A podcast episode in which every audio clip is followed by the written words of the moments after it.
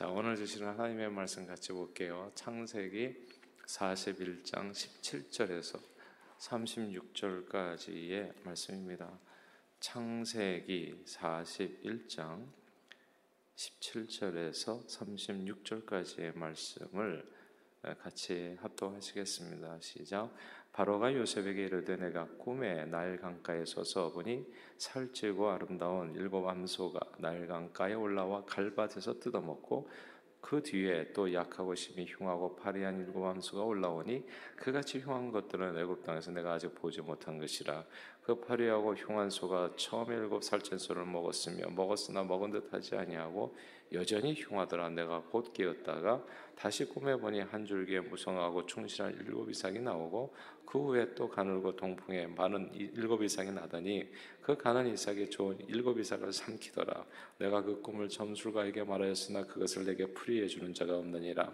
요셉이 바로에게 알아되 바로의 꿈은 하나라. 하나님이 그가 하실 일을 바로에게 보이심이니이다. 일곱 좋은 암소는 일곱 회요. 일곱 좋은 이삭도 일곱 회니 그 꿈은 하나라 그 후에 올라온 파리하고 흉한 일곱 선은 7년이요 동풍에 말라 속에 빈 일곱 이삭도 일곱 해 흉년이니 내가 바로에게 이르기를 하나님이 그가 하실 일을 바로에게 보이신 다음이 이것이라 온 애굽 땅에 일곱 해 큰 흉년이 있겠고 후에 일곱 해 흉년이 들므로 애굽 땅에 있던 풍년을 다 잊어버리게 되고 그 땅이 그 기근으로 망하리니 후에 든 그 흉년이 너무 심함으로 이전 풍년을 이 땅에서 기억하지 못하게 되리이다. 바로께서 꿈을 두 번 겹쳐 꾸신 것은 하나님이 이 일을 정 하셨습니다. 하나님이 속히 행하시리니 이제 바로께서는 명철하고 지혜 있는 사람을 택하여 애굽 땅을 다스리게 하시고 바로께서는 또 이같이 행하사 나라 안에 감독관을 두고 그 일곱 해 풍년에 애굽 땅의 5분의 1을 거두되 그들로 장차 올 풍년의 모든 곡물을 거두고 그 곡물을 바로의 손에 돌려 양식을 위하여 각 성읍에 쌓아두게 하소서 이와 같이 그 곡물을 이 땅에 저장하여 애굽 땅에 임할 일곱 해 흉년에 대비하시면 땅이 흉년으로 말미암아 망하지 아니하리이다 아멘.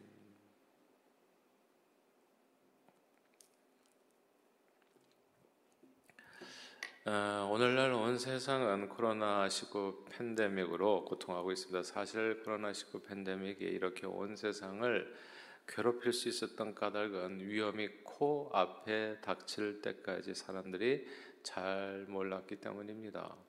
지난 3월 초까지만 해도요, 세계 최고의 강대국 미국도 이 코로나19에 대한 별반 대책이 없었습니다. 올해 초만 해도 우리 트럼프 대통령께서는 이제 코로나가 독감 정도의 호흡기 질환이기 때문에 크게 걱정할 필요가 없다고 국민들을 안심시키셨습니다. 자신도 마스크를 하지 않으셨지요. 그리고 코로나19 바이러스의 진원지로 나중에 좀 어려워지시니까 이제 중국 우한을 지적하면서 중국의 잘못을 탓했습니다.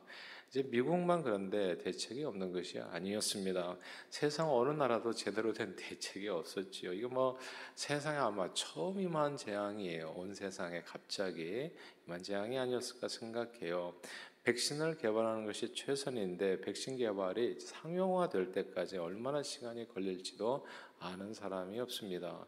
그 사이에 인명 피해가 많이 발생했고 그다음에 경제적인 손실도 지금 눈덩이처럼 늘어나고 있습니다.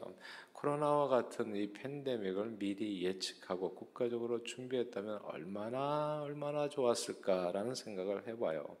아, 그런데 사실 코로나19 대유행을 예언한 사람은 있었습니다. 없었던 걸로 알았는데 알고 보니까 있었더라고요. 마이크로소프트사의 창업주 빌 게이츠입니다.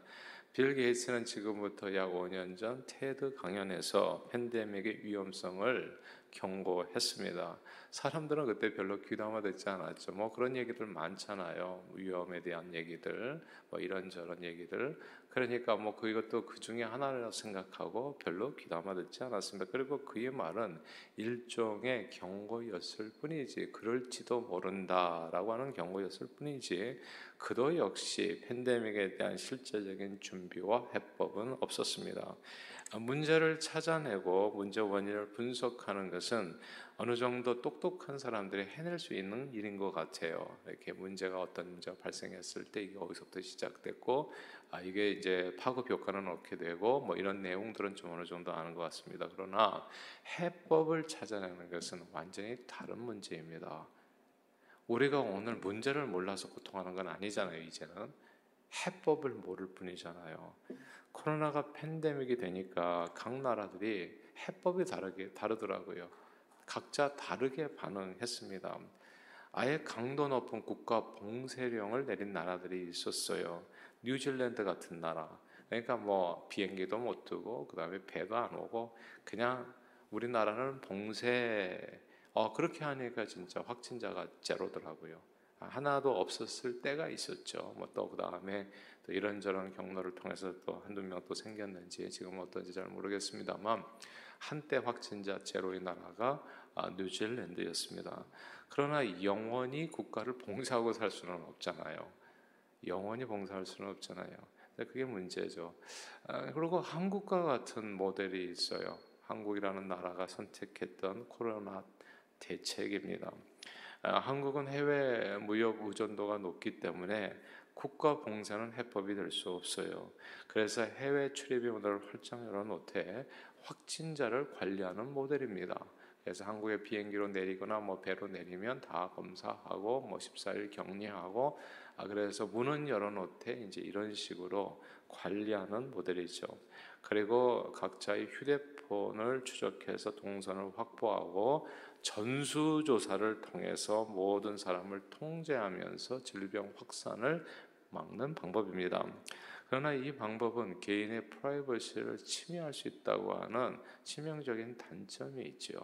그러니까 이게 완벽한 모델이 되기는 좀 어려워요. 그래서 많은 나라들이 뭐 서양 나라들이 처음에는 아, 한국을 이렇게 주목해서 보다가 이게 자기들에게는 결국 맞지 않는다 해서 이제 포기했던 방법 중에 하나죠. 아, 중국과 같은 모델이 있습니다. 사람을 동원해 가지고요.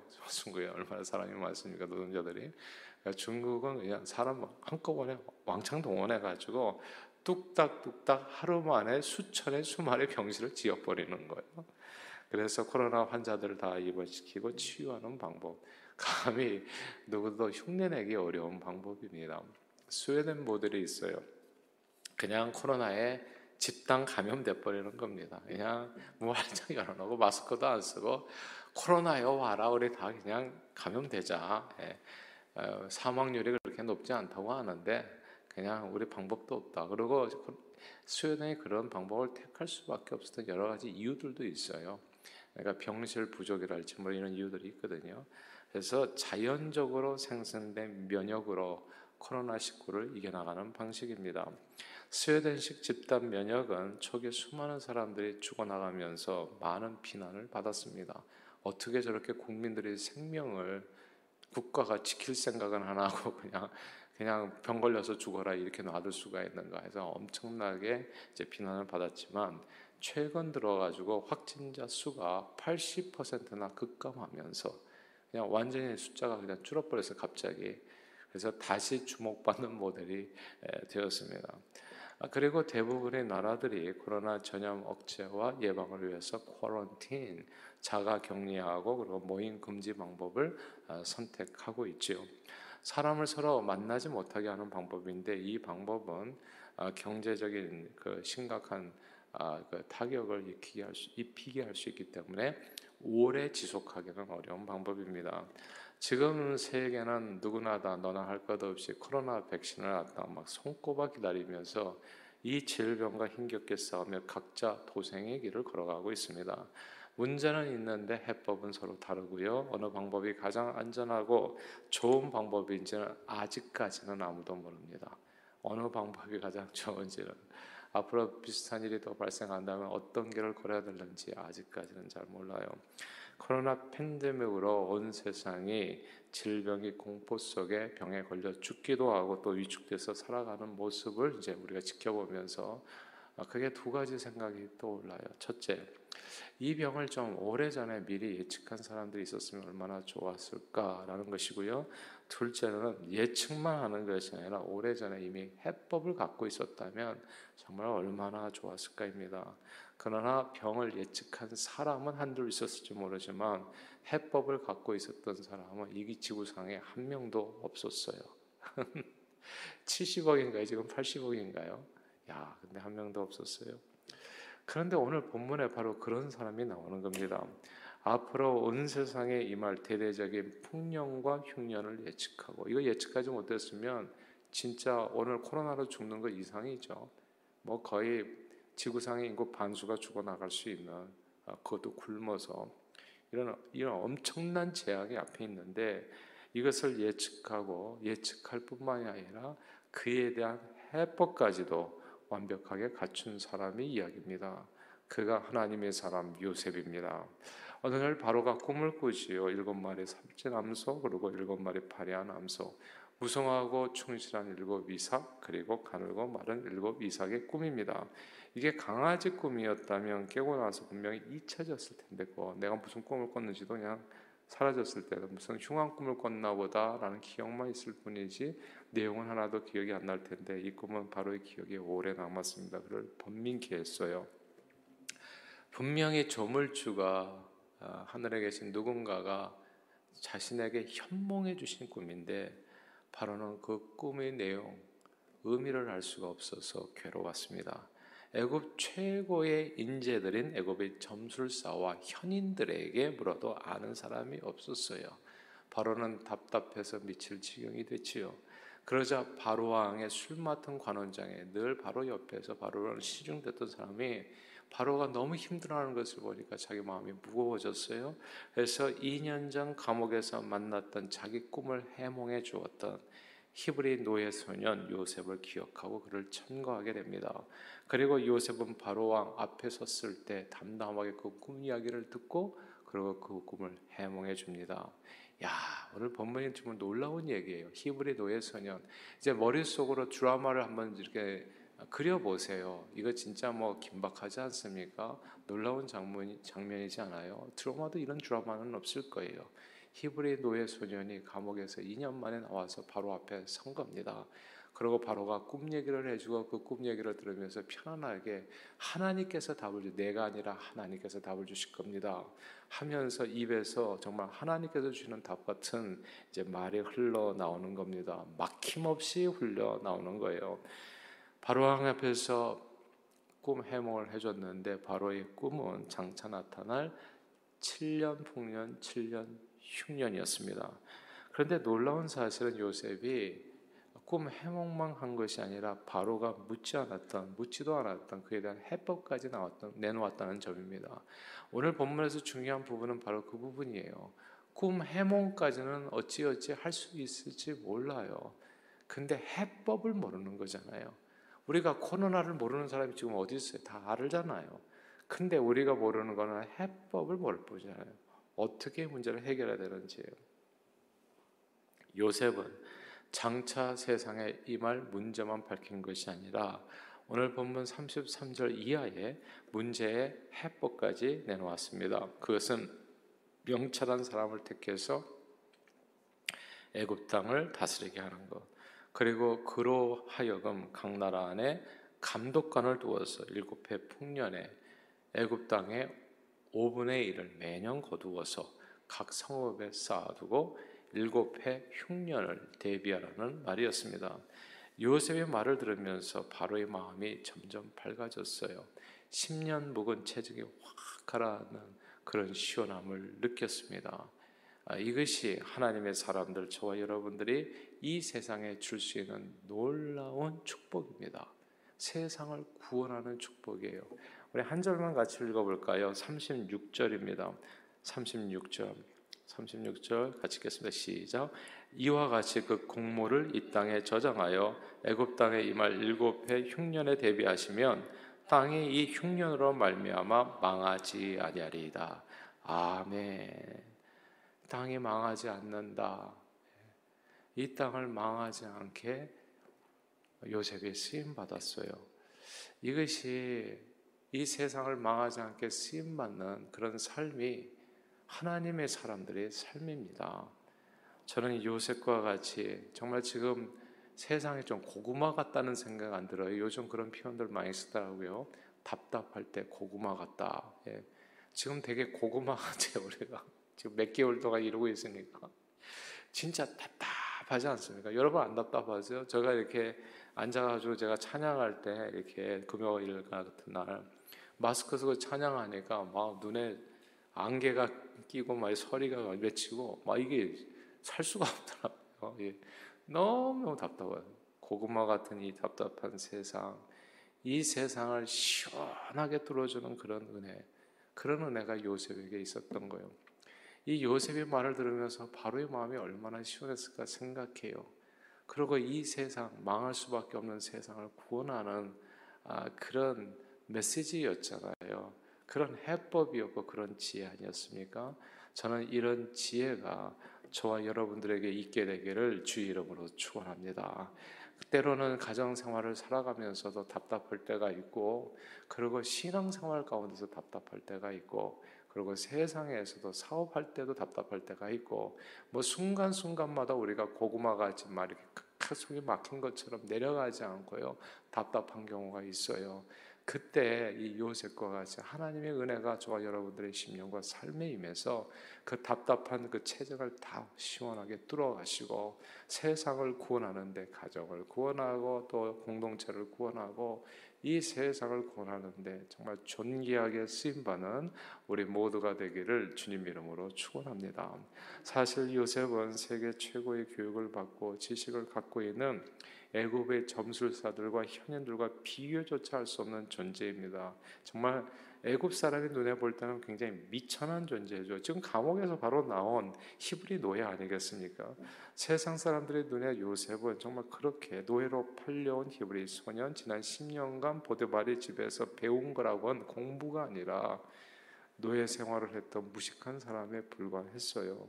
그러나 성경 말씀을 꼭 들어보세요. 성경 성경은 하나님께서는 세상에 미련한 것들을 택하사 지혜 있는 자들을 부끄럽게 하려 하시고 세상에 약한 것들을 택하사 강한 것들을 부끄럽게 하려 하신다고 말씀하셨습니다. 이 말씀을 꼭 기억해야 돼요. 하나님께서 미련한 것을 그래서 제가 어렸을 때부터 가장 중요한 교육은 신앙교육이라고 말씀드리는 겁니다. 예수 아는 것이 최고의 교육이에요. 예수를 알면 지식은 좀 부족해질지 모르지만 지혜가 트여요, 지혜가. 똑똑한 사람이 해법을 내는 게 아니에요. 하버드 출신이 얼마나 많고 서울대 출신이 얼마나 많습니까? 옥스퍼드 출신이 얼마나 세상에 많냐고요, 지금. 그런데 이 80억 인구가 지금 고통하는데 이 해법을 하나 내는 사람이 없잖아요. 얼마나 안타깝습니까, 여러분? 진짜 고구마 같은 세상 아니에요. 그러니까 이 세상에 해법을 주는 사람은 진짜 똑똑한 애굽의 점술사나 현인들이 아니라 히브리 노예예요. 하나님이 신에 감동한 와 하나님께서는 미련한 것을 택하사 지혜로운 사람을 부끄럽게 하기를 기뻐하십니다. 약한 것을 택하사 강한 것을 부끄럽게 하세요. 사실 미래에 벌어지는 일들은 바로 왕의 권세로도 알 수 있는 내용이 아닙니다. 그리고 현재 있지도 않은 문제에 대한 해법은 세계 최고의 교육을 받은 엘리트들인 애굽의 술사들과 현인들도 찾아낼 수 있는 길이 아닙니다. 미래와 그 해법은 오직 알파요 오메가 되신 하나님께만 있습니다. 그리고 하나님께서는 늘 자, 자신을 그 신뢰하는 하나님의 사람들을 통해서 놀라운 구원 역사를 이 땅에 이루십니다. 하나님께서는 요셉을 들어서 온 세상에 임한 재앙으로부터 모든 사람들을 구원하셨습니다. 세상은 팬데믹은 알지만 앞으로 미래에 어떤 일들이 일어날는지 깨닫지는 못합니다. 보세요.